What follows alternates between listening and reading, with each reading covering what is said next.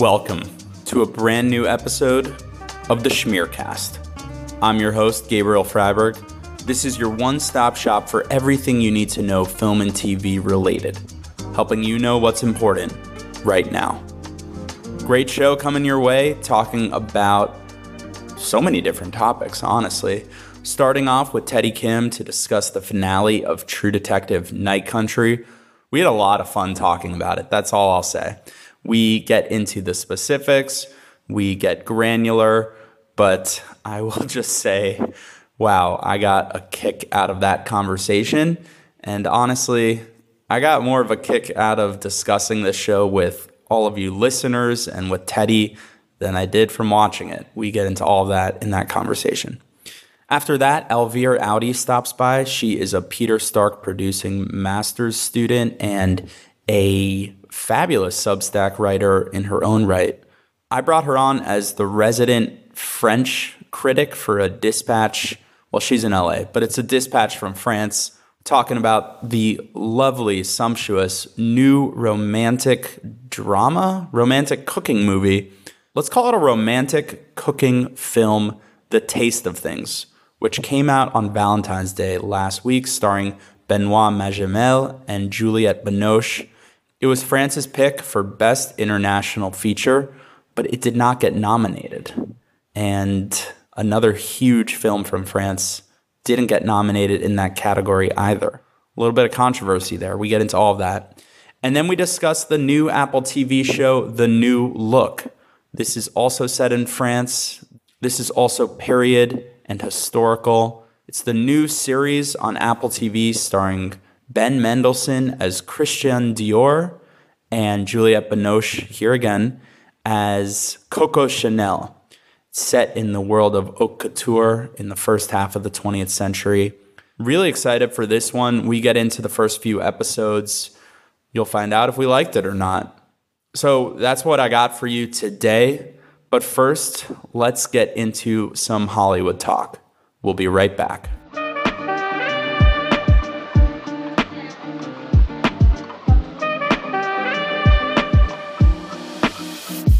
All right, we're back. You thought it was Hollywood talk? Psych! It is actually international talk. Let's even call it Berlin talk. I'm here at Berlinale. I am weary and exhausted. I am seeing about three or four movies a day. Some of these films are excellent, some are not. And honestly, that roller coaster of variety is exciting in its own right.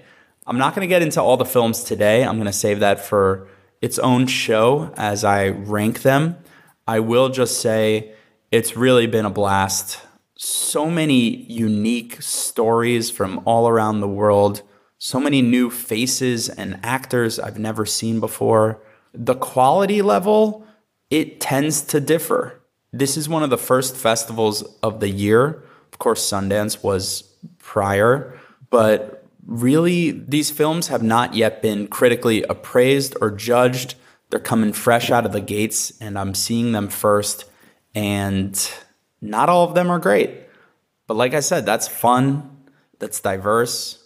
Berlin itself is massive. I am running myself ragged going from screening to screening. It's very exciting, though, coming out of these press screenings, just hearing so many different languages being spoken the whole world seems to be descending on the city in a celebration of film, and it's quite inspiring. This particular Berlinale is fraught with political strife in fascinating ways.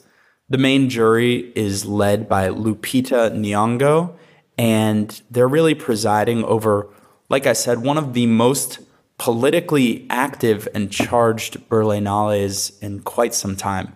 Now, why is that?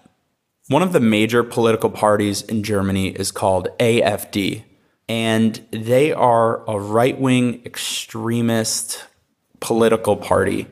Now, I don't need to get into on this pod why right wing extremism is more than a tad concerning when it comes to Germany.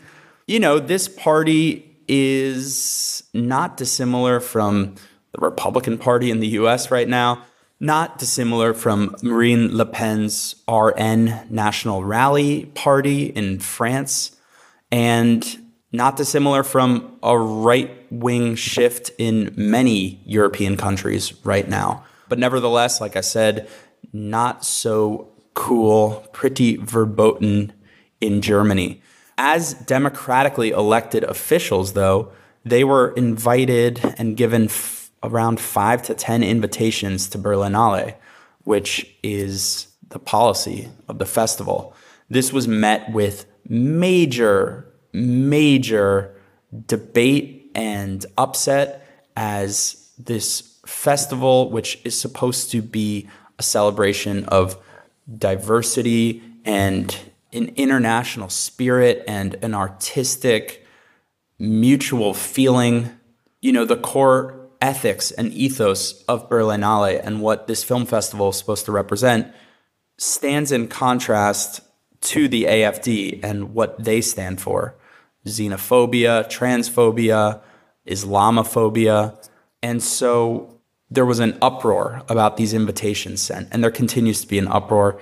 The Berlinale festival directors had to rescind these invitations, which I don't think is such a great idea. Now, I certainly am not German. I'm not on the ground reporting on this or understanding this, but my impression is, uh, having seen the extremist wing of my own country gain power, by rescinding these invitations, they are giving fuel to the fire of this right wing AFD party.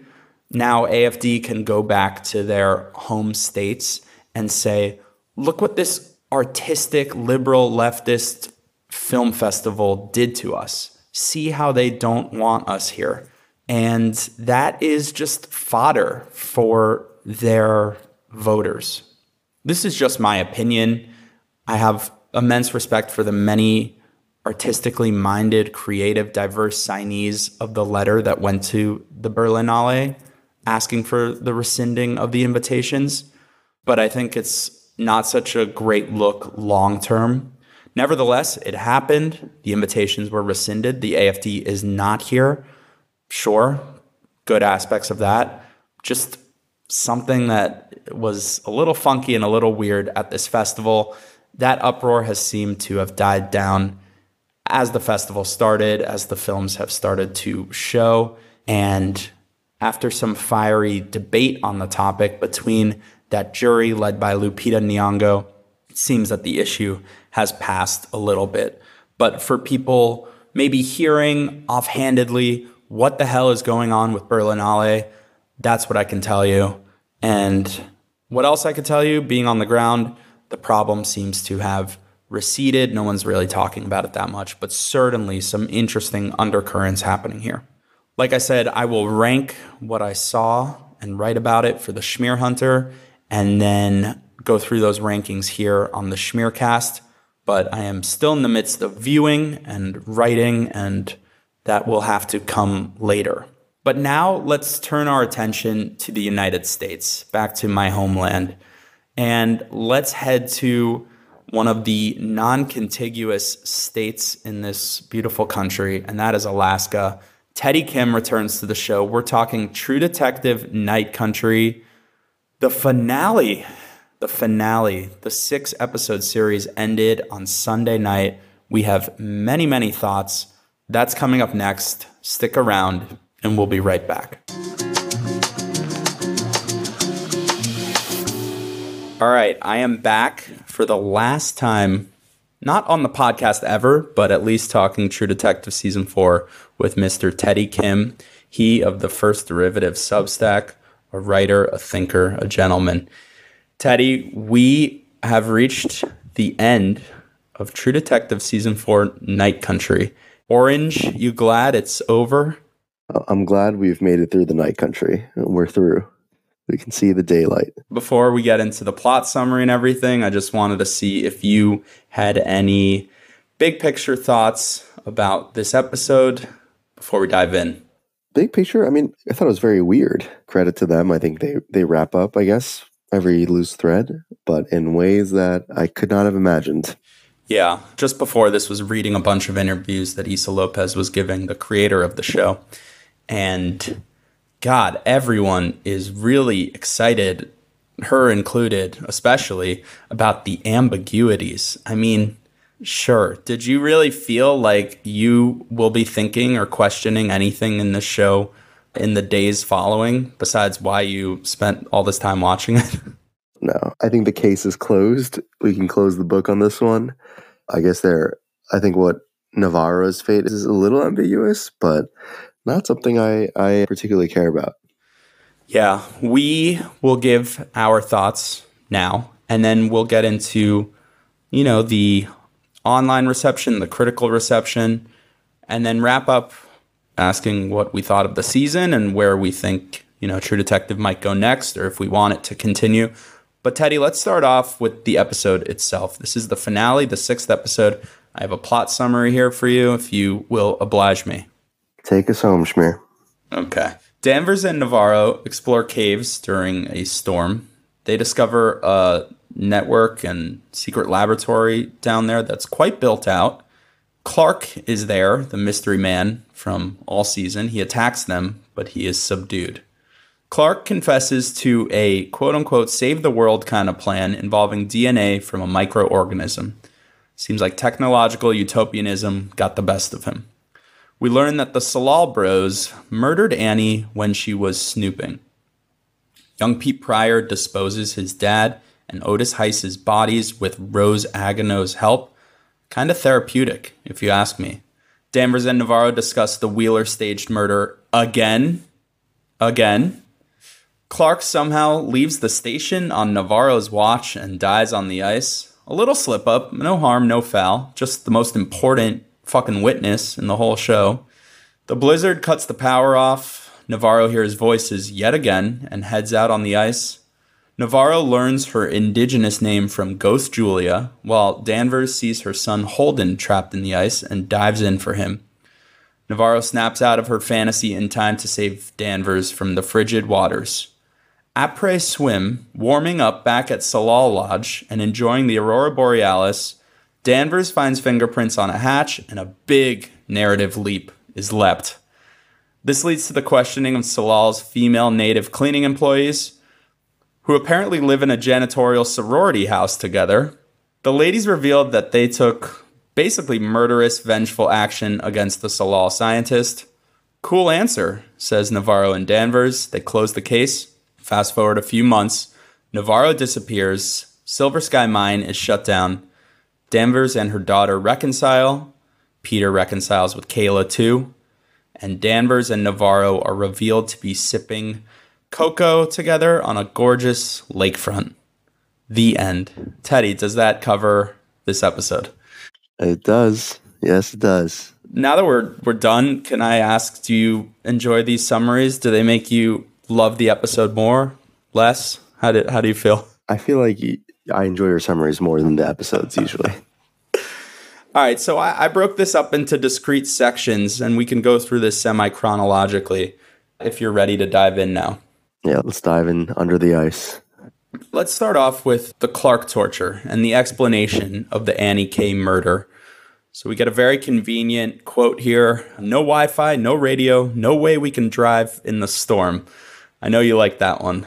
Oh, yeah. I cracked up when I heard that. so Navarro and Danvers, after apprehending Clark, they strap him into a chair and they give him some ambient Annie Kowtok torture by having her screams play on a loop. A little ASMR. Yeah, I thought it was actually funny when they turn to each other and they say, "Want some coffee?" and then just leave the room. what do you think of this torture tool for one of the potential big bads of the season? I mean, I thought it was pretty messed up. I feel like at that point they don't know for sure what Clark did. For all they know, like he was actually in love with her and something happened. So it seems kind of messed up to torture him by making him relive her death over and over again. Yeah, he does say four times that he did love her. Yeah. And Navarro had, you know, had to confirm. Ernest Burkhardy, like Killers of the Flower Moon. But I shouldn't even be saying these two together in a sentence, but sorry to Marty. Did you think that the explanation of Annie's death was satisfactory? How did you feel about it? It turning out that the Tsalal scientists were responsible for her murder. No, not really. I mean, it felt just very out of place. Like the idea that these kind of nerdy scientists would go into a homicidal rage because she messed up their work just seems a little ridiculous to me. And the ending reminded me a bit of Wind River in terms of how the main victim, you know, we get a flashback learning how they died. I won't spoil that movie, but there are some eh, similarities to the point where it just it feels very ripped off. I didn't feel it was necessarily ripped off. I do believe that they could have murdered her. I just had trouble understanding why she was down there and able to access a top secret lab so easily. And I rewound it to try and understand the rationale and hear them say it. I couldn't get a clear answer there. Yeah, it just, a lot of what he says makes no sense. I mean, it's just a huge exposition dump, I feel like, in, in terms of just telling us what happened. You know, I don't feel anything from learning that those scientists killed her because I don't know anything about those scientists. To be honest, you don't know much about Annie Kowtok. She had one scene yeah, I mean, we know a little bit more about her. We know that she was like a midwife and seems like an all around decent human being. But we literally know nothing about the scientists over the six episodes other than they died. And then at the end, we get this huge reveal that they killed her, but it doesn't go against any of our preconceptions about them. And then also just the explanation of the motive of, you know, the fact that they wanted more pollution in order to get pure DNA from the ice. It, I don't know, it just doesn't seem to make much sense. Yeah, I'm not a scientist, but I was curious about that one too. We might need to go ask the high school teacher that Danvers slept with if that checks out. Clark says something that completely doesn't make sense in this moment, too. He says that time is a flat circle, referencing Rust Cohle's famous quote from season one. I had an audible physical response to hearing this, a big ick, as the kids say just don't do it. Just don't say it. Yeah. I mean, I feel like this show very much wants to be its own thing this season. But then when you go and make quotations like that and referencing season one, like you're asking to be judged by the same um, standards that you judge season one. And I don't know if that's an Issa Lopez thing. I would have to imagine it's probably more of an execs thing. Maybe it's a note from HBO. Yeah, that's what I would say. Yeah, that's that's what I would guess is that HBO wants more stronger ties to season one, but I also rolled my eyes pretty hard when I heard that. All right, let's get into the next section. I'll call this Danvers and Navarro tension. So slowly, finally, the Wheeler thing, the staged murder suicide is revealed, I guess, even though we knew what happened in this instance probably four or five episodes ago. Enough teasing. I didn't need to see it again. It serves no function here. Okay, it serves the tiniest, but man, I was bummed out to see it again, though I knew it had to come. It leads to an issue where I'm going to address later, which I'll just say it now. Flashback upon flashback. In one episode, there were four or five flashbacks to different moments, different chronological moments in our character's history. It all falls under itself from the weight of that. You cannot sustain that. You can't ask viewers to plausibly be on board with these flashbacks, maybe one, maybe two, but piling them on and on, it just dilutes their significance and makes your head hurt, makes my head hurt. I don't know if you felt similarly. Yeah, it just it feels like a cheap trick, right? I mean, it's just a way of going back and literally showing us in a direct way what happened. There's no attempt to kind of tell us the same information through the present. And that's a constraint you have when you don't have multiple timelines. But if you're not going to do that, then try to deliver that information to us through the present. And hopefully not through a Pete Prior discovery or phone call, because we had enough of those. I don't know what's worse on the margin another Pete Prior phone call or a flashback. So Navarro has a weird moment here. She basically lets Clark go. My thinking was that she was possessed because that tends to happen to her, but it's pretty unclear, was my inference.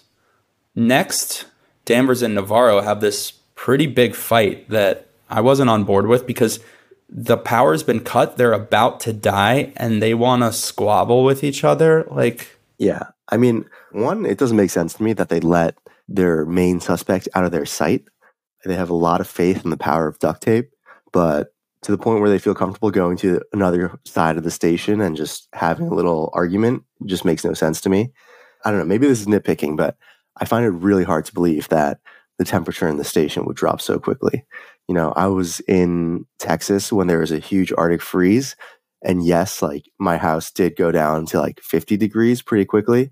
But I imagine if you build a station in the Arctic, you build it with really good insulation so that even if there's no power, it doesn't go to freezing inside the building like right away. Fair enough. Here in this moment, also, it's all season. It's so clear that Navarro is clearly unwell, that maybe they should not split up, whether they're in a fight and a tiff or not. But that's exactly what they do. And sure enough, this gets us to our next section. I'm calling this Business on the Ice. So, Teddy, I'm just by this point so bored of Navarro walking off in a stupor. How many times has she done this? I mean, every episode. I jotted a note walk, don't walk, I don't care. She really likes her oranges. She's got to see where they're coming from. Here's something I'm confused about. Maybe you could clear up, or maybe you cannot. Danvers goes after Navarro here, and she sees a vision of her young son Holden trapped under the ice. So Danvers jumps in, and first of all, I was upset because this was a really nice shot, a well directed shot. But maybe don't include this major plot point in every trailer and promotional material for the show. We saw this in everything. I think in the the trailer for this show that dropped months ago. It's one of your best, most effective shots, and you've thrown it out because it was promotional material. Yeah. They've also included in the coming up next episode promos. So, how did Navarro save Danvers if Navarro was in her own state of delusion and fantasy? I mean, the power of friendship. She snapped out of it. Or maybe the little boy told her. The little boy got help for her mom. So, Save my mommy. Yeah, Navarro has a vision of her own, and we'll get to that a little later. Let's check in on a couple supporting characters Pete, young Pete Prior, and Rose Aguineau. So, Pete has a kiss with his wife, Kayla, and she says, Stay safe. I thought he was going to die because that's what people that die usually get told to them before they die. Did that scene make sense to you? I thought it was like the final note of a completely nonsensical relationship. Yeah, it's consistent, but I don't understand why him dropping off, I forgot her name, Danvers' daughter. Yeah, Leah. Yeah, why Kayla would come out and be like, is something wrong? She immediately thinks it's an emergency, but what would give her that impression? I don't know. Well, anyways, Pete was recommended by Navarro to go to Rose Aguineau to help with disposing these bodies of Otis Heiss and his father. Rose is home, because she always is, doing a little rifle maintenance. And yeah, they dispose the bodies together. In a scene that I actually liked, there's a little bit of humor here. Pete feels this obligation to honor his dad by pushing him underwater and burying him in the ocean.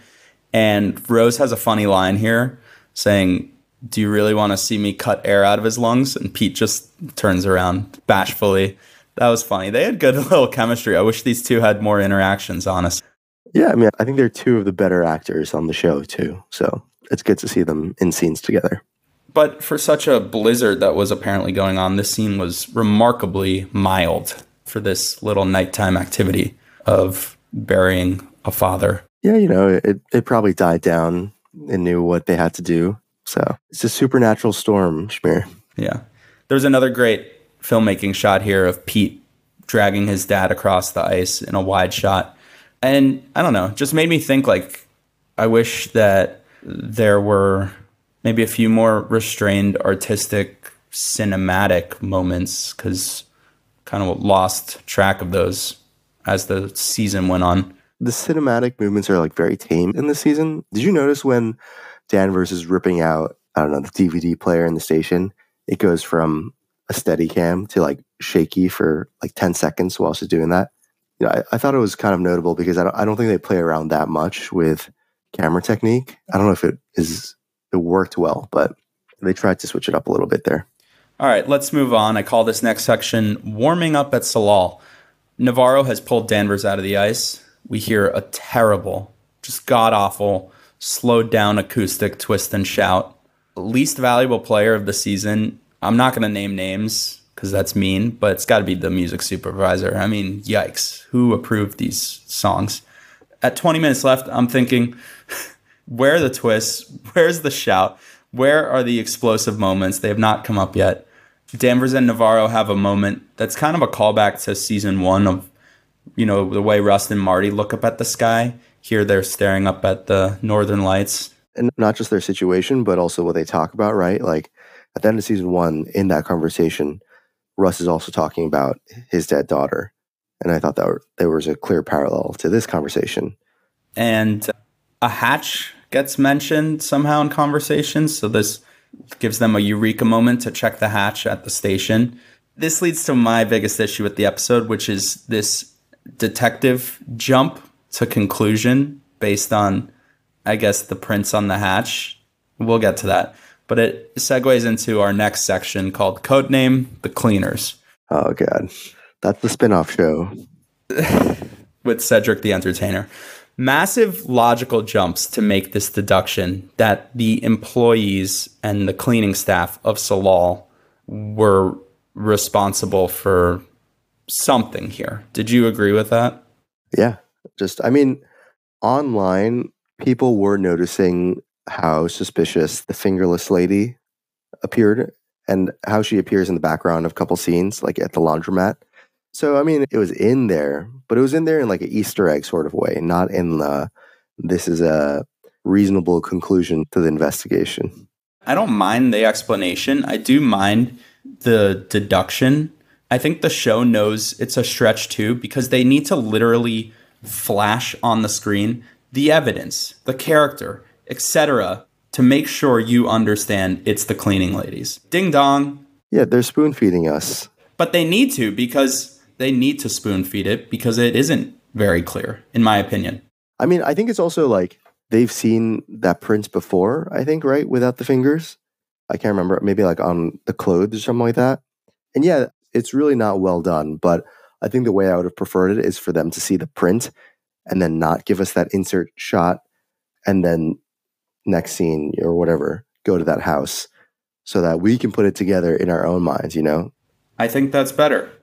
So they arrive at the house of the semi fingerless girl and protector or friend. Yeah, the matriarchy of justice. So here it's very convenient that, that Navarro learned her indigenous name in her vision quest. The name is Sakanakak. I don't think that's the name. Is that not? I thought it was like that's how they I spell. thought it was like Sikanachiak or something like that. I'm sorry. I mean, that sounds like a place in the Hamptons, man. Oh Jesus. I'm sorry. We'll figure out what the. This is how it's spelled. I'm sorry. Yeah, you, you need to make an apology on the next episode. No, I'm just gonna take this back. You need to repeat the name 10 times. What was the name? Say it to me. I heard, and I, I may be butchering this, Sikanachiak. Sikanachak. All right. Here, it becomes very clever and convenient and fabulous that Navarro has, in her vision quest, received her indigenous name, which I think is Sikanakyak. Yeah, I, Teddy. I think that's an improvement. Let's go with that. Teddy, thank God she found that out because look at that. It comes in handy majorly in this scene. Tell me what you thought of this scene. It is high comedy. I mean, it's so weird. It comes out of nowhere. I had the most bizarre thought. And I think in this show, it just comes out of nowhere to have this kind of conspiracy of janitorial matriarchs who are running things in the background. So just remind listeners what takes place in this scene and in the flashback they describe. Yeah, so basically, Navarro and Danvers come in. They start questioning the two, I don't know, Crabbery employees. And as one of them is kind of recounting what happened actually to the scientists, you have a steady stream of Native women just entering the building and then kind of standing up behind them so that by the end you have a tableau of the Native women who were all in on this together. And I think there's a kind of threat of what are you going to do about it? It took me out of the scene because I'm like, where are these people coming from? How do they know to arrive here at the same time during a snowstorm, or maybe after the snowstorm. I don't know, but presumably like Danvers and Navarro didn't call ahead. So do they all live here? Like I, I don't get it. It was very Avengers.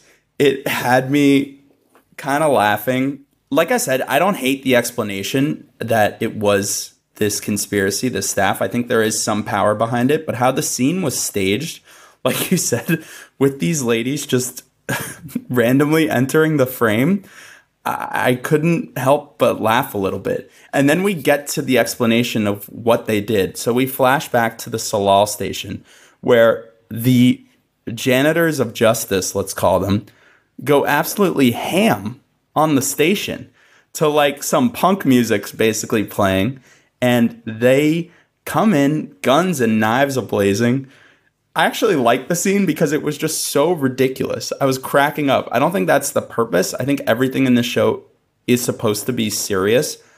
Maybe not the supernatural but like that's not the tone of the show but i was enjoying it just for the absurdity of the scene. Yeah. i wrote in my notes just in all caps the cleaners I would have liked like War Machine by ACDC or something playing. Like it felt that ridiculous to me where you have these I mean they, they have some like serious guns too, but they the way they storm the station, it just I, I don't know. I guess we have our explanation.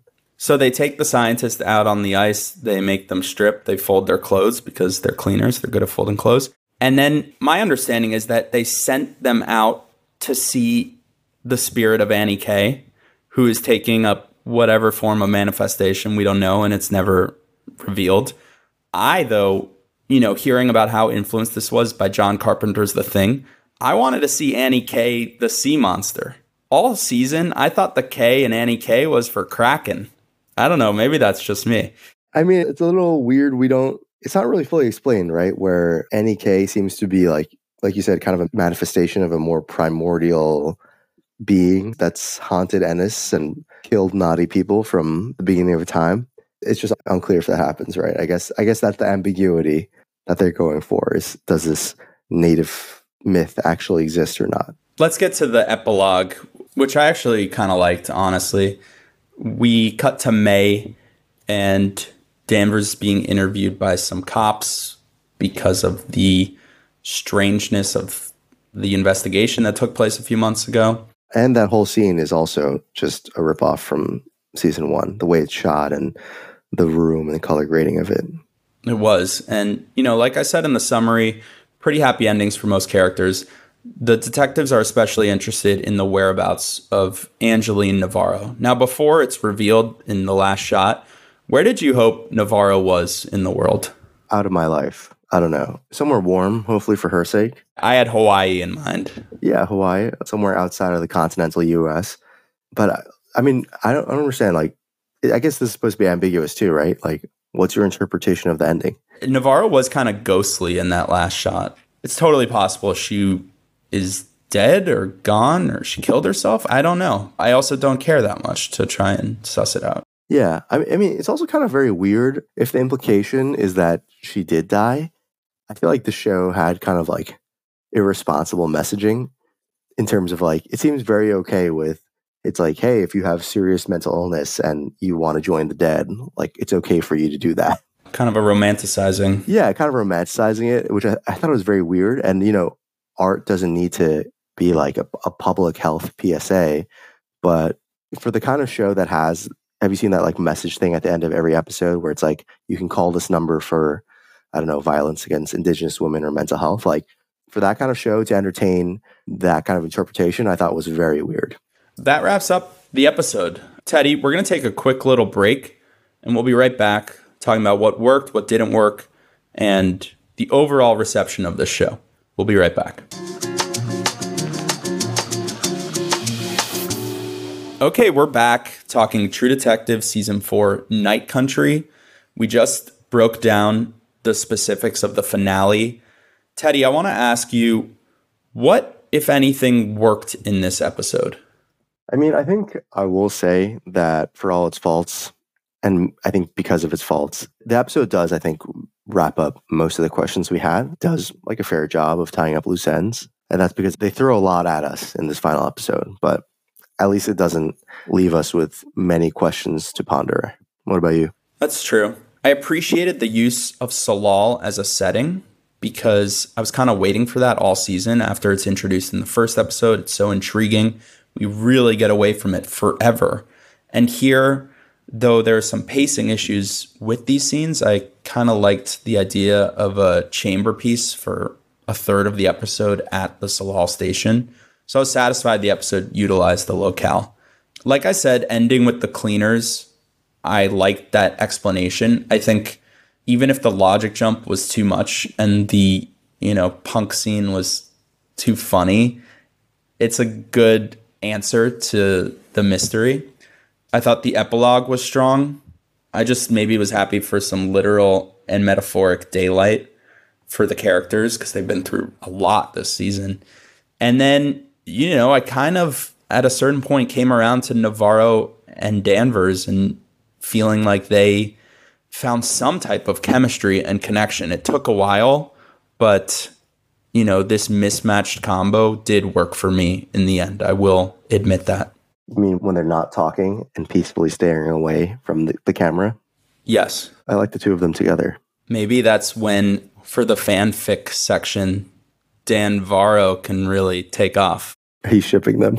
I don't know. They look very cozy and cuddly out on that lake. yeah, it, does look like their uh, summer house or something. We already talked so much about what didn't work, but do you have any, you know, highlight points for what failed in this episode? I think looking back at everything, my problem with the show is that, you know, they have the beats of what could be a good show, right? Like interesting plot points, but there's no, in my opinion, dramatic tissue really connecting them. It almost feels like like when you recount a show, like if I were to tell you, okay, this is what happened in True Detective season one, and I kind of listed out this happens and then this happens, and then, you know, they kill this person, there would be something missing, right? Like if I were like, oh, Marty or not Marty, Rust goes undercover with some drug addicts or drug dealers, and then they like raid a house and he gets rescued. That would convey what happened in that awesome scene, but like that wouldn't really communicate to you how awesome that scene was or what happened in that scene. But I feel like this show, you actually do communicate everything that pretty much needs to be communicated by just recounting the beats. And I think that goes to show like there's just not a lot of drama work being done in connecting plot points, in connecting changes in character behavior or motivations. It's just severely underwritten. I can't argue with you there. That's a good point for me, I discussed the flashbacks when you have so many and so many different timelines. They just sag under the weight of each other. I discussed the logic jump. I thought that was a little annoying. And, you know, I was kind of joking about Annie K the Kraken, but why not? Like, go hog wild, get really crazy. I think that this aired on the side of realism when it had an opportunity to really go bananas. And I mean, for such a boring show at times, I needed a little more jolt of something. Teddy, what is the online reception of this show? And then I'll talk a little bit about the critical reception of the show and the finale itself. Uh, not covering the critics. It seems to me like the overall reception is, of the show is pretty negative. At least on the subreddit, people seem to be pretty disappointed. But on the other hand, what is this season has like what 12 million viewers? Like it's doing very well. And it's a very, maybe we're wrong. Maybe the subreddit, I think the subreddit, though hysterical with its memes, also is a flat circle, you may say, of toxically negative feeling for this show. So if that's your only bubble of reception, sure, you could be poisoned against it. But we have our eyes and we saw the show as well. The critics, though, I'm just flabbergasted I think the winner of the season is HBO. And whatever dark magic they've done to get every hardline, impressive, discerning critic to just go goo goo bananas adoration for this show. I feel like I'm taking crazy pills. Rolling Stone, Alan Sepinwall, amazing. Vulture, five stars. There's just that guy at Forbes who looks like a crazy dude screaming about how much he hates it because everyone else seems to love it. It's just He's the true detective. it's just wild to me. I did not really like this season of TV. What what would you give it as a letter grade? As a number grade out of five, I think I would give it one and a half, maybe. As a letter grade, I think I would give it like C minus, probably. I would give it a C plus. C plus. A gentlewoman's C. You know that meme of the the beautiful drawing of the horse that gets progressively worse as the body keeps going? That's how I felt about this show. Really liked the premiere, enjoyed the second episode, and you know the the wheels just came off episode by episode. And even though the finale answered the questions and was a fine finale in itself, the foundation it was built upon couldn't hold for me. Don't you feel? I mean, I think I read someone say this, but don't you think they could have cut out episode three, four, and five, or maybe just like condensed them all, and you really wouldn't have lost that much? Brother, I don't even know what happened in those episodes anymore. It's lost to the night country. Yeah. What's your big picture takeaway or sentiment about Trudy season four, and how might that relate to your appetite for wanting more True Detective? Yeah, I mean, I think much like Annie Kowtok, this season feels like something that was reanimated that should have stayed dead. And instead, it's come back to life and is haunting all of us. I think this season was very bad. And even if it didn't have the True Detective name, and I've seen some speculation about whether this was an original idea that was kind of shoehorned into the True Detective family, I still think it would have been bad. And so my view is that they should not do more seasons of True Detective if they are like this. If they kind of go back to the style of show that we saw in seasons one through three, then I'm happy to see more. And I'm I'm happy also to just see new new offshoots, new directions. But my God, like the one thing I associate with True Detective is quality.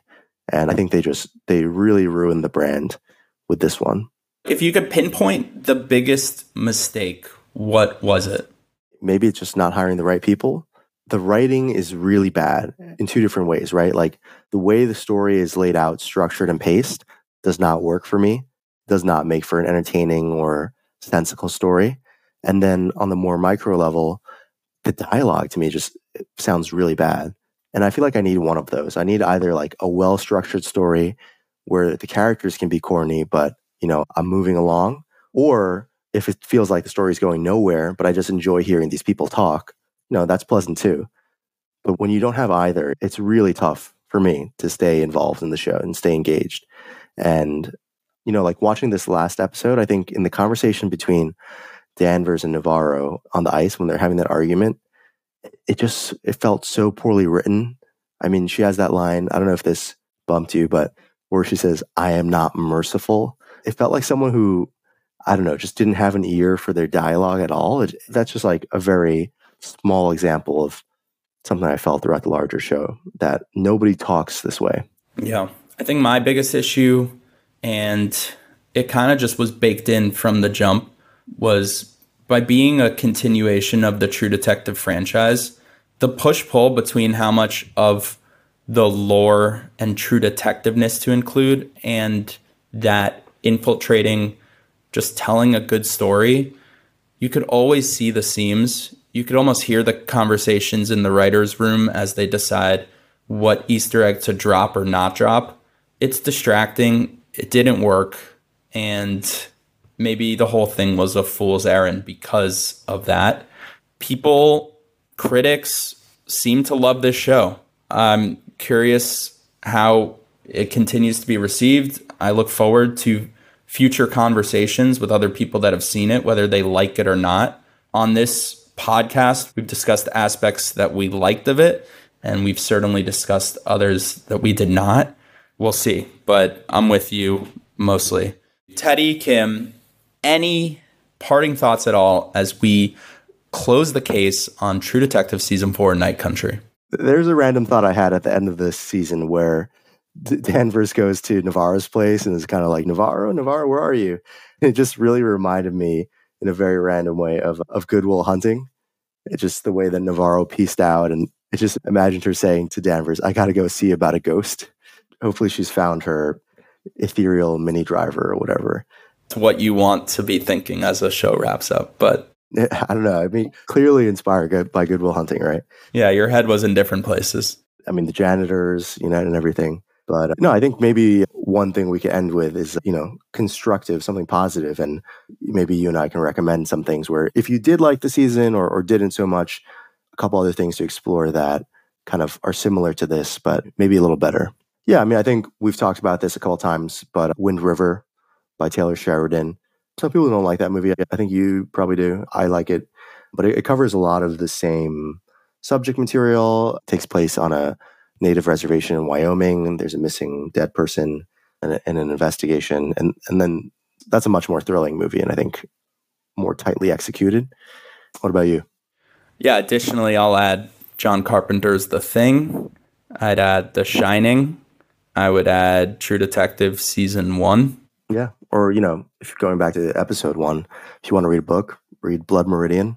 You probably have a much better time than watching, uh, rewatching this season. Oh, man. Good inspirations, misguided season of TV. Teddy Kim, thank you very much. The most fun I had were these conversations. Definitely wasn't having that entertainment value from the show itself. So I really appreciate you for sticking with this. We seem to be taking crazy pills because everyone else likes the show, but we got to be honest to ourselves.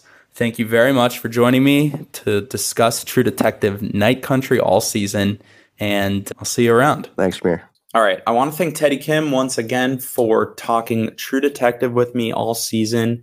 I know we didn't necessarily love the show, but I did love all of these conversations. They were hysterical, fun, illuminating. I hope the listeners felt similarly. Next up, we are switching gears, heading to a different part of the world. We are headed to France, and I have my French dispatch here, Elvire Audi. She comes on to discuss two new works that have graced the screens, both big and small, last week. Those being the romantic cooking film, The Taste of Things, starring Juliette Binoche and Benoit Magimel, as well as the new Apple TV show, The New Look. That show is a period drama talking about the professional rivalry of Christian Dior, played by Ben Mendelsohn, and Coco Chanel, played by Juliette Binoche, here again. We break down this movie and show respectively, discuss their merits and demerits, and whether they are accurate representations of France and the French spirit. It's a great conversation you do not want to miss and that's coming up next.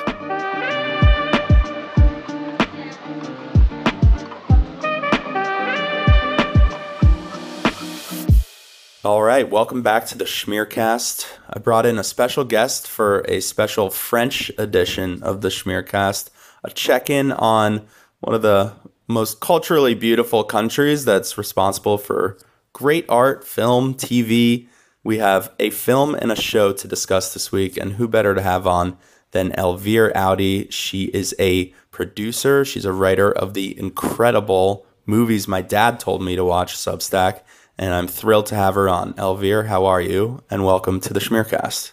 Thanks for having me. I'm great. So, a film came out this past week over Valentine's Day, The Taste of Things, and Critics are loving it. It was France's selection for Best International Feature for this year's Oscars. It did not make the cut. We're going to get into all of that. But I wanted to know if you saw this movie, if you enjoyed this movie. I certainly did, and I'm excited to talk about it today.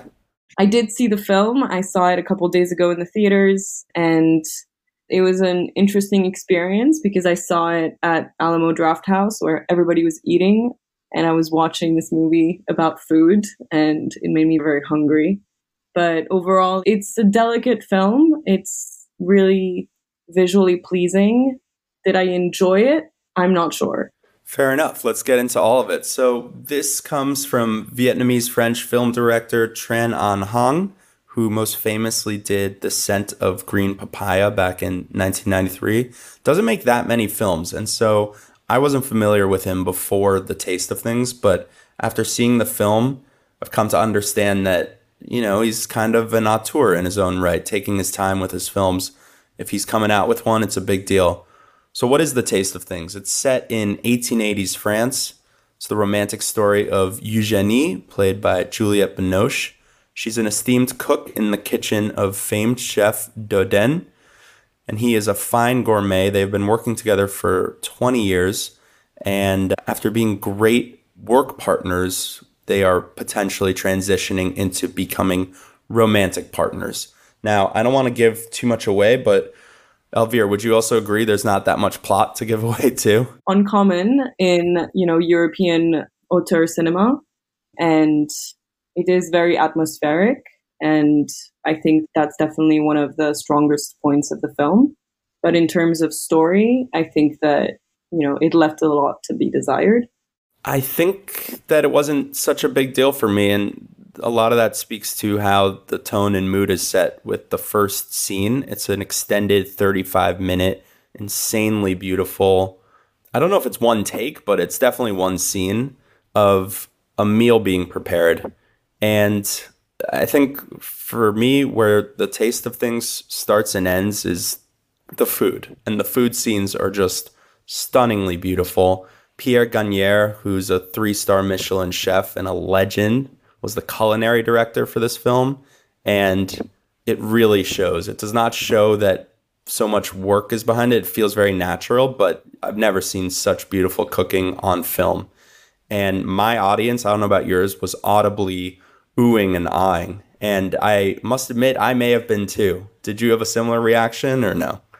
I think yes, for sure. I was very impressed with all of the cooking scenes. I think that they're incredibly shot, incredibly realized and directed. And I think that it played a big part in Hung winning the best direction at the Cannes Film Festival. I think that the way that he handled his camera in the kitchen is something that I had never seen before on on film. And it made me want to eat everything. And I think the the theater that I was in also the audience was salivating at the sight. And to add to that, I think the sound design was fantastic. And here I'll shout out Jules Bettier. You know, you can hear everything the caviar being spooned, the tinkling chandelier, the pours of wine, the razor sharp knife slices. I don't know if Tran Anh Hung is familiar with the ASMR movement that has captured young people in the past few years, but whether he is or not, certainly you feel it. You're not just seeing and sensing the food, you're taking it all in in almost an extra sensory experience that I haven't seen before. I have seen it actually, and I want to reference a show here because you know, one of the most popular TV shows in the US is The Bear. And I think that series, while excellent, gives people a certain sense of what cooking is. But I don't know if that's true. And this certainly dispels the idea that cooking is chaotic and that every moment needs to be a 10 alarm fire. Taste of Things shares the fact that cooking is about time and love and not expediency. And I was wondering if you got a similar impression, if you like The Bear, and if you're happy to see a different portrayal of cooking. I love The Bear. I think it's an incredible show. And, but I definitely agree with you in the sense that cooking is about time.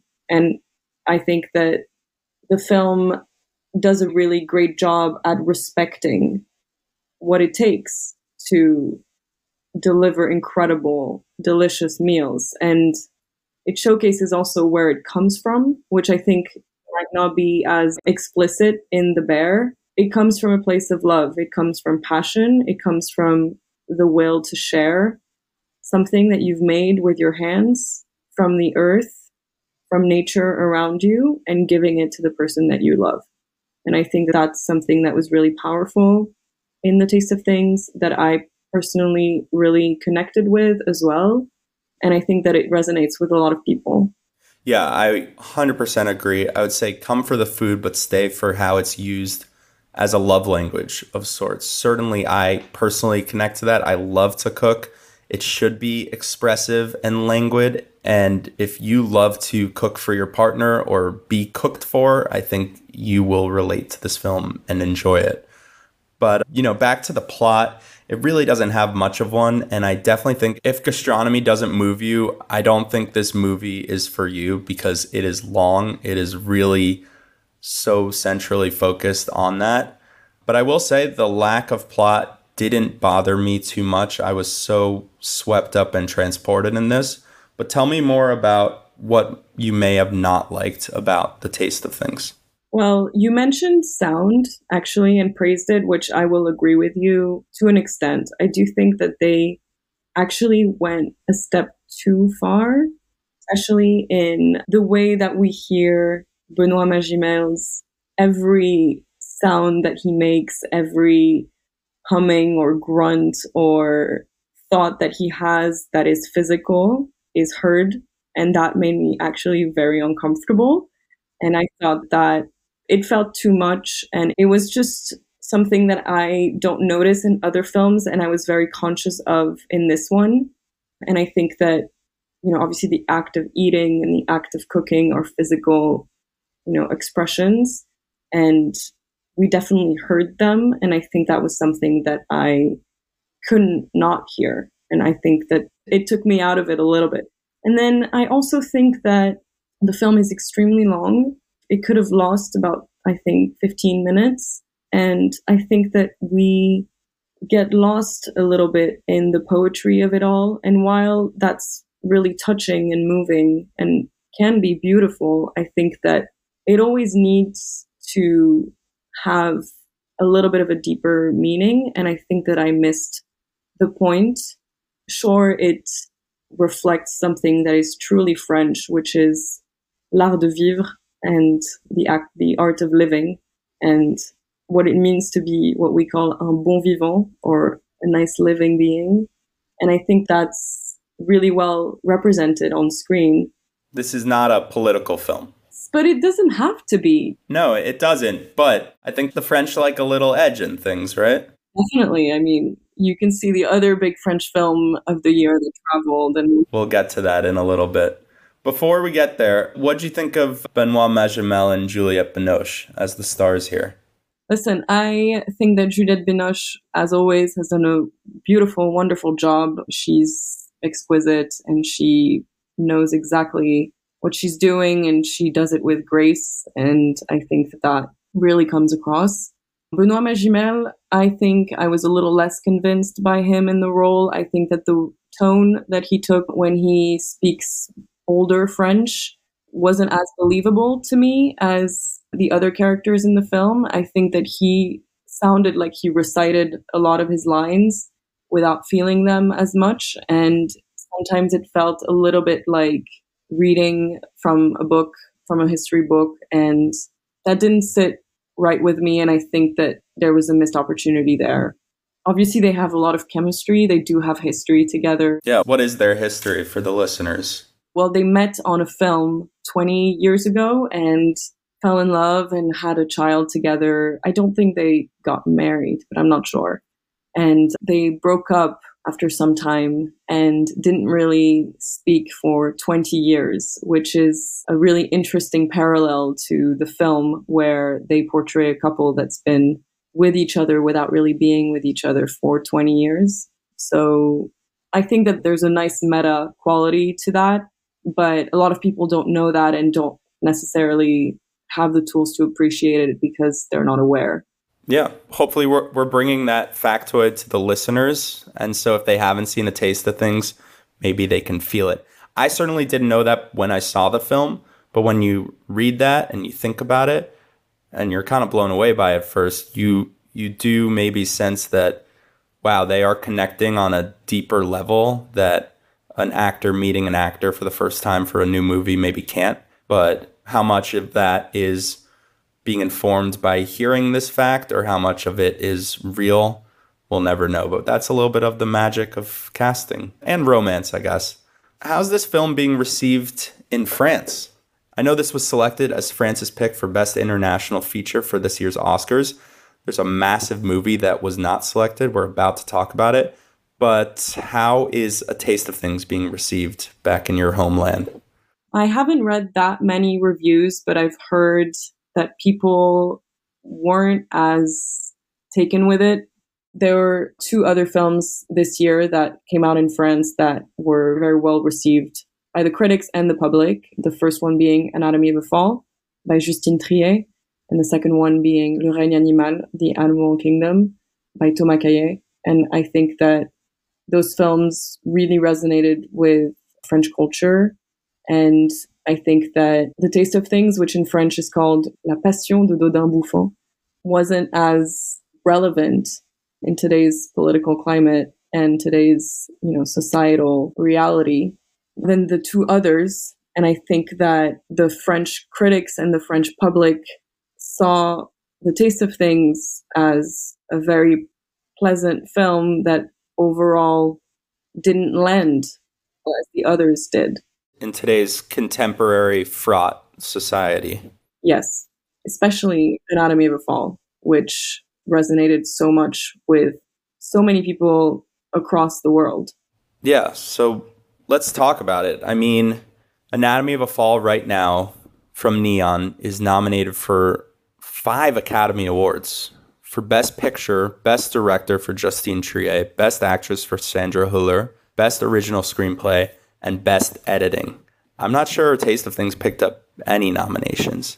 So the Taste of Things, like you said, was selected by France, specifically by the National Cinema Center, which is a committee which is combined of artists and producers. And this was a big upset even at the time because Anatomy of a Fall won the Palme d'Or at Cannes. So there is some potential conspiracy as to why this happened, this massive upset. I don't know if you looked this up, but yeah, coming out of Cannes, you'd think the Palme d'Or winner would be selected, obviously. Wrong. And why? You know, at the festival, Justine Triet slammed the French government about pension reform, and she was pretty fiery. She said, quote, France was rocked by an unprecedented protest movement that was extremely powerful and unanimous against the pensions reform. Okay, that doesn't sound so crazy. She went on to say, protest was denied and suppressed in a shocking manner, and this pattern of increasingly uninhibited dominating power is in film community too. Okay, we're getting a little more dicey. And she blamed then, quote, the neoliberal government for the commodification of culture and this was received with a mix of cheers and boos. And I know that France's culture minister was pissed off. And so she was definitely ruffling some feathers. Is that how you remember this going down? Yes. However, is this a political decision? I can't speak to that. And I think that actually there's something else that is at play, which is that Anatomy of a Fall was picked up by Neon out of the Cannes Film Festival and was going to give it a US release, which means that it would qualify for the Oscars. And I think that, that actually plays a huge part in it, which I don't think was part of the decision of the discussion in France that much of the in part of the controversy. And I think that because the film was getting a theatrical release already in the US, it didn't need to be representing France. And I think that is maybe one of the one of the factors why that decision was made in terms of maybe giving another film a chance. It doesn't work at the end of the day because when you already have a French film that is garnering a lot of attention and getting all of these awards, are they going to pay attention to another French film? It feels like you're pitting one against the other, and that doesn't come out that well. But I do think that you know we have to look at what comes out of these you know distribution strategies and how that affects those other decisions. And I would say knowing Neon and how savvy they are, they're happy to play up this point that they are jilted by France because it kind of helps with the conversation around Anatomy of a Fall. Yeah. And Neon has picked up the last three Palme d'Or in recent years and they're really, you know, they have incredible flair and they did a wonderful job with the US release as well. Before we turn our attention to France on television, just want to ask you which between Taste of Things and Anatomy of a Fall captures the French spirit better, and what is the better movie to you? I think my answer for both of these questions is going to be Anatomy of a Fall. I think that Anatomie d'une chute is a very complex and reflective film. And I think that it asks a lot of questions that are there for the audience to answer for themselves. And I think that's something that is inherently French. It also depicts the French judiciary system in great detail. And I have a lot of American friends who have seen this film were very surprised by how France conducts their trials and how different that was from the US legal system. So that's also something that is worth noting. It also depicts the fall of a couple, which, you know, we know a lot about in France. And it has very modern views on what consists of a modern couple in terms of whose responsibility it is to care for a child, to be the successful, in quotes, partner of the two? And are you responsible for your partner's insecurities, failures, successes, and vice versa? And I think that those are questions that resonate with a lot of people and are inherently, I don't want to say just deep because they are. And that's not what makes them French, but in a way they do. I think it's a better movie because it makes you think and because it encourages discussion and dialogue and contradiction. And I think that there's not a black and white answer. Everything's in the gray, and that's what life is. And I think that it's a very subtle and wordy film, but there's great beauty in things being complicated and in things being not the way that they seem. Well, I agree with you wholeheartedly. I too love Anatomy of a Fall, and it's very important to think in movies, but it's also important to feel. And so I would also recommend A Taste of Things. I am a lover, not a fighter, and maybe I'm a simpleton American, but I love a little love on screen as well. So I would really recommend both of these movies, but I hear you completely. And maybe I would give a slight edge to Anatomy of a Fall as well. But I think it's funny to pit these films against each other. It's good for narrative and conversation, but I think both films are excellent out of France this year. They both have, you know, great things to praise. And while I prefer one over the other, they both have great qualities to praise and to to each their own is what I mean. They're such different films and they one will pull on your heartstrings and the other will stay in your brain forever. Maybe we have a little less praise as we turn our attention towards television and Paris on screen on the small screen. We're going to take a little break and come right back. We're going to talk about the Apple TV show, The New Look. We're back. I'm here with Elvire Audi, our resident Frenchie, and we just talked about two great films, Anatomy of a Fall and The Taste of Things. We're going to turn our attention to TV, talk about the new Apple TV show, The New Look. So, this dropped also on Valentine's Day. It's coming out weekly after dropping three episodes on that date. It is a historical drama set in the world of haute couture in the first half of the 20th century. Comes from Todd Kessler, who was a writer director on Bloodline and Damages and here he's telling the story of rival haute couturiers Coco Chanel and Christian Dior, two of the greatest designers of their era, but two people who were profoundly affected by World War II. Chanel's nephew was captured by the Nazis. Christian Dior's sister, Catherine, was a resistance fighter that was also captured by the Nazis, tortured, and imprisoned in a concentration camp. Elvire, I turn to you. I'm not denying how miraculous and incredible this true story is. And the facts are the facts. This is wild how intense and profound this time period was for these designers. But I'm just here to tell you that narratively, this is coming out really boring and flat to me.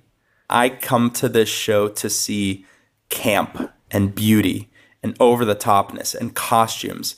And a little bit of silliness, even. I'm expecting this exciting rivalry. I came for Phantom Thread, Paul Thomas Anderson's 2017 gorgeous, crazy psychodrama about the world of haute couture. And instead, I got All the Light We Cannot See. And I got to tell you, I'm so disappointed, really, by that focus and choice for a show like this that could have so much potential. What did you think of the first few episodes of the new Apple TV show, The New Look? I completely agree with you. I think that I was also extremely surprised and disappointed by this direction. I think that the choice to solely focus, at least in the first three episodes, or all that I, I've seen so far, or all that are out, solely on you know, their involvement in World War II and their tragic stories. And I'll agree with you, the facts are the facts, and it's actually very interesting to discover this part of their lives, which I wasn't aware of. But for me, that is not who they were. And I think that the show misses by not talking about their work. And I think that it might come in later episodes, but to have already three episodes focusing on this espionage thriller, very dry drama that has little to no humor at all, is filled with dubious creative choices on top of that, I think is a real missed opportunity. And I don't know if I want to continue watching it. Me either through three episodes, like you said, our two leads, Christian Dior, played by Ben Mendelsohn, and Coco Chanel, played again by Juliette Binoche. We love both these actors, but they scantly interact with each other at all, which is a bummer. You want to see these massive figures smashing together, getting a little petty with each other, getting competitive with each other. We have none of that. What were some of the other creative choices that you were kind of bemoaning? Well, I will first talk about how shaky the camera is and how disorienting that is. I don't think that the show looks beautiful, which is quite ironic given the subject. It's very great. The color grade is actually also quite strange and is a choice. It has a sepia almost you know quality to it, which I understand is supposed to reference a flashback, but I think that's a very simplistic and kind of dated way of telling a story. And overall, I'm honestly kind of disappointed by the fact that only one of these actors is French. I mean, I love Ben Mendelsohn. He's great. It's a show in English with everyone doing French accents of English speaking. Yes. And I think that cannot truly represent what haute couture is, what Christian Dior and Coco Chanel represented for France and for French fashion and for fashion around the world. And I think that actually it took me out a lot of the show because sometimes these conversations actually happen in English because they travel and you don't know when they're supposed to speak French, when they're supposed to speak English, when they're supposed to speak German. And I think that's really problematic. And we live in a world today when you can mix multiple languages into a film, into a show, add subtitles. We live in a global society. And I think that's something that should have been done here. I think that's a great point. It took me out of it too. I'm not even French. Something else that took me out of it is Catherine Dior and Christian Dior had a 12 year age gap, these siblings. In the show, the actors, Ben Mendelsohn and Maisie Williams from Game of Thrones, have a 28 year age difference. I literally did not believe they were siblings until they told me for the fifth time because I just couldn't fathom that a 28 year old difference would make siblings. So that was really annoying to me. And on a macro scale, you know, like I said, I've seen a million Nazi movies and shows. I love them. It's fine. I, it's it's good content. But I have not seen a Dior versus Chanel haute couture battle royale. And that's what I was looking for here. And that's what I'm not getting at all. So let me ask you do you recommend this show? It sounds like you may not. I do not. Though I will say, like, there's a part of me that is curious to see where it's where they're taking it. And if we're to see more of the fashion in the later episodes, but the one thing that I also forgot to mention that really irked me is that the show starts with some title cards and some little historical references and knowledge that we should know before watching it. And then it goes on to say, this is the story of how creation brought back life to the world. And I was like, you don't need to write that down. Just let it play. This, if your message is clear, we will feel it. You don't need to tell us this is the story of how one designer brought hope back into the world. And I thought that was really almost a diss to the audience in terms of are we not smart enough to figure that out by ourselves? You have to spell it out. I think it was a diss. No, but you know, for more luxurious fashion on TV right now, I would point viewers to Capote versus the Swans on FX. And that's the newest iteration of the Feud series. It has flaws for sure. I'm not saying it's perfect show, but watching that and watching this, it's night and day. That show Feud is so much more fun. The scripts are buoyant and fizzy. The cast is having a ton of fun. I don't know why the new look came out so serious. I think it's a huge miss for entertainment value. That's just my last thoughts on it. All right, let's wrap things up. But before we go, Elvire, I want to ask you any French shows or movies on the horizon that maybe listeners can keep an eye out for that you're excited about? Yeah, I have a few actually. I think that one that I'm really excited about is Bolero by Anne Fontaine. This is the story of Maurice Ravel, the 20th century film composer. Yes. That guy. Yeah. The no, the guy who wrote Bolero and I'm really excited to see it. I love classical music myself, and I think that I think that it's going to be a beautiful story. Another music film that's coming out is going to be Monsieur Aznavour about Charles Aznavour. That's going to be with Tahar Rahim, who you might know from A Prophet or The Serpent, which was a show on Netflix. Or Madame Web. Hopefully, you don't know him from there. Not seen that. but he's a great actor, and I hope that they do Charles Aznavour justice. And in terms of shows, speaking of fashion, there's going to be a show on Karl Lagerfeld on uh, Disney Plus called Kaiser Karl. Daniel Bruhl plays Karl Lagerfeld. I have a friend who worked on the show, so I'm really curious to see how that's going to be different from the new look. Great. Those sound awesome. Thank you very much, Elvire. Thank you. And like I said, check out her Substack, movies my dad told me to watch. I read it every week and love it. And I really appreciate bringing an international voice onto the show. I hope listeners enjoyed this added new perspective. Elvira, thank you for coming to the Schmearcast. Thank you so much. Hope you have me again.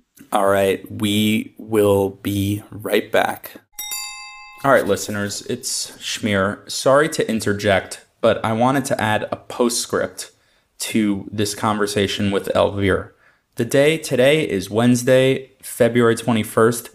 Two days ago, Juliette Binoche gave an interview to New York Times, which we didn't read when we recorded our podcast, but I think is super illuminating and touches on some of the topics we were discussing when talking about the taste of things. So I just wanted to share two quotes. In regards to the controversy in France about the decision to submit The Taste of Things for Oscar, for Best International Feature instead of Anatomy of a Fall, Juliette Binoche said, quote, First of all, we didn't choose to be selected, and after not being nominated, Le Monde, which is a French major newspaper publication, doubled down on our movie. It was a really mean take, saying that the movie was conventional and old fashioned, that it was only about food. She went on to say, Some actors, famous ones at that, even liked that article on Instagram. I thought, wow, really? It was tough for Hung, the director of the film, who makes a movie every four or five years. I thought it was really harsh. So there you go. That's uh, from the horse's mouth. Juliette Binoche's own thoughts about A Taste of Things being selected for Best International Feature instead of Anatomy of a Fall. Here's one more quote she gave when asked Was it troubling to reunite with her ex lover Benoit Magimel? And here Binoche said, Quote, No, no, no, not at all. It was liberating for me. It created movement into expressions, into saying, into feeling, into being in each other's presence. She went on to add, The blockages were gone and it felt freeing for me. We haven't spoken really since the movie, so I don't know about him, and that's fine with me. I think we should all make films with every single boyfriend we've separated from. So say what you want about Juliette Binoche, but she is a firecracker and gives great quotes and is a pretty fantastic actress too. All right, that was me and my interjection. We're back. That wraps up our show for today. I hope you enjoyed this episode. We will definitely be back next week. I'll certainly be covering Berlinale and ranking some of the films that I got to see there. Maybe we'll talk a little Avatar The Last Airbender, the new adaptation, graces Netflix tomorrow. All 10 episodes dropping. Not sure how that's going to turn out. It does not look very good, but I'm happy to be surprised as always. And maybe we'll be talking about The Dynasty. This is the new Apple TV docu-series about the New England Patriots. It's not necessarily breaking any new ground as far as sports documentaries, but it's so much fun to watch. I absolutely love to hate the Patriots. So I'm having a great time watching this series. Maybe we'll talk about that in the state of documentaries right now in 2024. I want to thank my producer Pavlo Melnyk for mixing a great episode as always. Shout out to Justin Friedman for the original music. That's it for the episode. I will see all you folks back here next week. Schmear out.